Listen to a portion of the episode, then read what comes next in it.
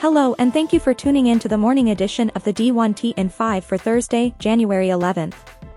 Let's jump into this morning's top stories. In his first address at the NCAA convention, President Charlie Baker outlined goals for growing the college sports fan base, addressed sports wagering issues and student-athlete well-being, and expanded on his recent player compensation proposal, among other talking points.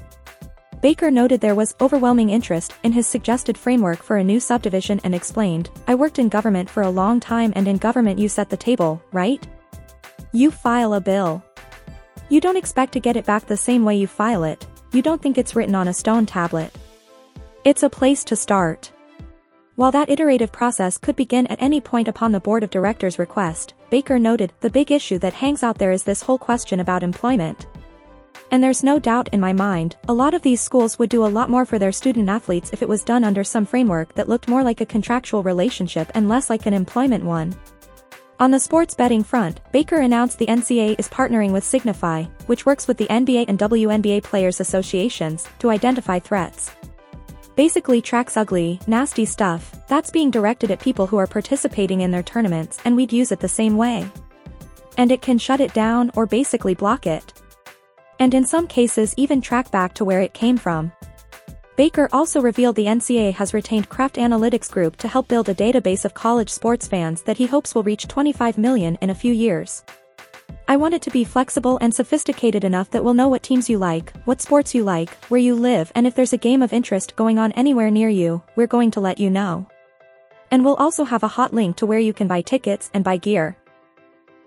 More from Baker on the NCAA's partnership with Kraft Analytics Group, with their help, we're going to build one of the largest college sports fan databases in the country, and possibly the largest women's sports fan database in the world. We should be able to provide timely, useful actionable information to college sports fans about the team, conferences and championships and sports they're interested in on a personalized basis. KAGR CEO Jessica Gelman adds, I think, for what they're looking for, and the complexity of what they're trying to do, we really uniquely have the skill set and the prior experience to support this focus on the fan.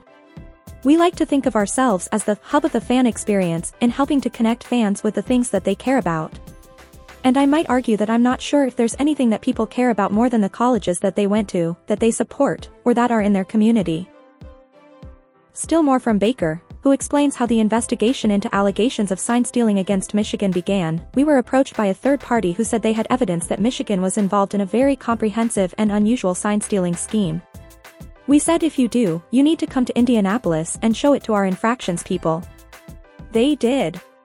And they showed it to our infractions people, and it was very compelling and so we had to make a decision at that point and because it was the kind of thing that had consequences to the outcomes of games, we made an unusual decision, which was to simultaneously call the Big Ten and to call Michigan and to tell them about this.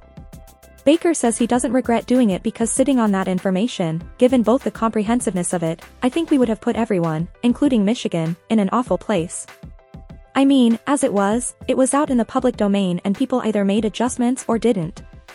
And at the end of the day, no one believes at this point that Michigan didn't win the national title fair and square. So I think we did the right thing. Alabama football head coach Nick Saban retires after 17 seasons leading the Crimson Tide and 28 seasons as a college head coach. Saban, we always tried to do it the right way. The goal was always to help players create more value for their future, be the best player they could be and be more successful in life because they were part of the program.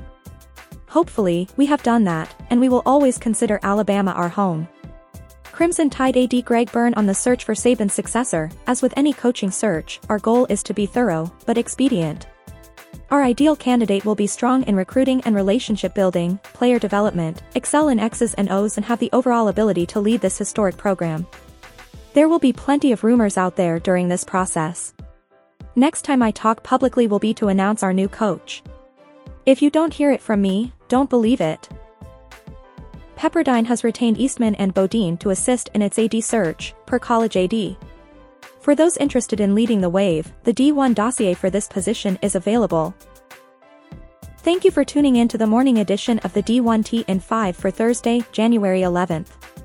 We'll see you back here this afternoon.